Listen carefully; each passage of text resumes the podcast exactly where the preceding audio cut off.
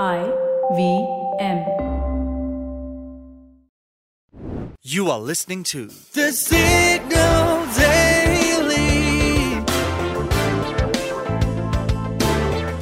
Brought to you by Front Page Studios. Elon Musk has been trying to be a pioneer of self driving cars and space technology. And now he is also on a quest to usher in a new era of robotic revolution. Recently, Musk, who is the CEO of Tesla, unveiled the new AI driven humanoid robot Optimus project during the company's AI Day presentation. A prototype named Bumble C walked the stage while waving at the public. And according to Musk, this was the first time that it was working without any support, cranes, mechanical mechanism, or cables. CNBC reported that Optimus would be first rolled out in Tesla's own factories with an ultimate aim of making it available for the public. Well, according to Musk, the ultimate version of this robot would be able to perform all the basic tasks such as watering the plant, mowing the lawn, buying groceries, and it would be available at a reasonable cost of about 20,000 USD. But most are skeptical about the costs as Musk once also promised to sell Tesla cars at 35,000 USD. We all know how that worked out. The goal of Optimus would be to create humanoids as quickly as possible. If this goal is realized, then it will trigger a significant change in how the world economy performs as humanoids would be able to replace humans for all the manual tasks in different industries. But all that's easier said than done. A Reuters report quoted Nancy Cooke, a professor in human systems engineering at Arizona State University, saying that Optimus can only be a success if it's able to perform unscripted tasks and handle unexpected situations like a human would, or else it would be like any other general purpose robots deployed in factories. And as of now, Optimus is far from achieving that complexity and being useful beyond the restricted work environment like that exists in a factory.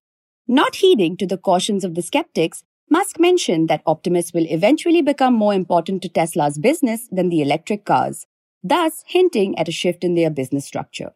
But investors and financial analysts have been adamant toward accepting the change and advise Tesla to focus more on its core business. Whatever be the fate of Tesla, Optimus project is still in a nascent stage, which requires further calibration before it could be released to the public for being a friend to a person and performing everyday works. Looks like Musk has watched iRobot too many times. For the next few minutes, you are going to know a little more than you did yesterday from the world of technology, business, policy, and anything that leaves you with a food for thought. Hello, I'm Farheen Khan, and this week we're going to do the podcast a little differently. We get it, most of you must be busy with festivities. So instead of a deep dive, this week we'll try to keep you updated with two crisp and short segments. Before we move on to our second segment, we'll take a short break.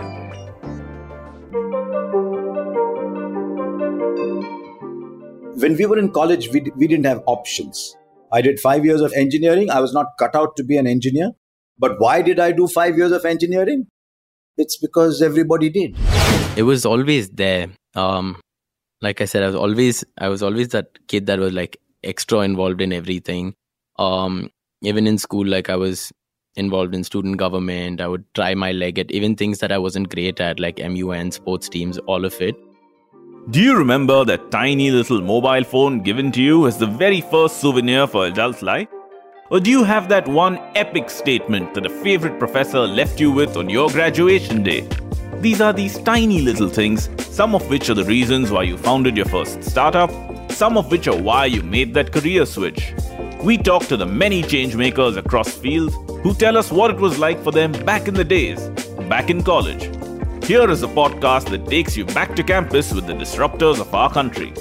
Tune in to season one of the Back to Campus podcast with Rajneel Kamath, co founder at thesignal.co. Catch the podcast on the signal.co website and any of your preferred podcasting app.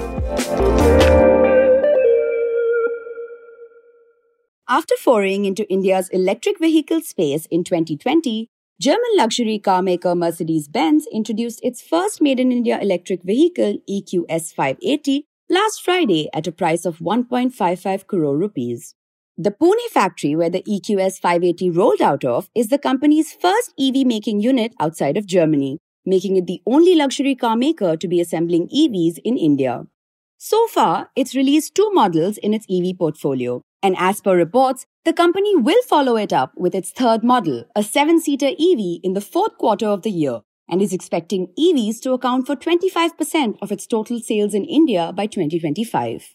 Now, electric vehicles are to a large extent still a luxury product in the country, but the EV race is fast heating up in the Indian market. Recently, Tata Motors introduced the premium hatchback Tiago at a starting price of 8.49 lakh rupees. With such competitive pricing, the cost difference between an EV and a conventional car powered by fossil fuels has significantly decreased. An article in the Economic Times said that Tata Motors also intends to introduce the Altroz EV and Punch EV later this year with a tag of around 15 lakh rupees price range.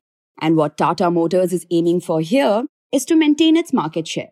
Right now, reports suggest that the company commands 87% of the EV market share in India.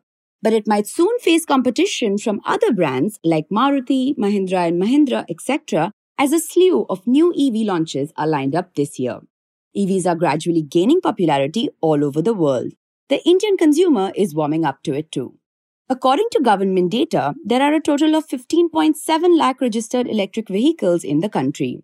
A report by India Energy Storage Alliance has also said that India's electric vehicle market is expected to expand at a compounded annual growth rate of 49% between 2021 and 2030, with the segment's volumes set to cross annual sales of 17 million by 2030. The Signal Daily is produced in association with IVM. The episode was written and researched by Aritra Kundu and Sneha Yadav, produced by Manaswini, edited by Shorbori and Dinesh Narayan, mixed and mastered by Ajay Rajput. You can catch this podcast every morning on Spotify, Apple, Amazon Prime Music, Google Podcasts, or wherever you listen to your podcasts. We are the signal.co on Instagram, LinkedIn, and Twitter.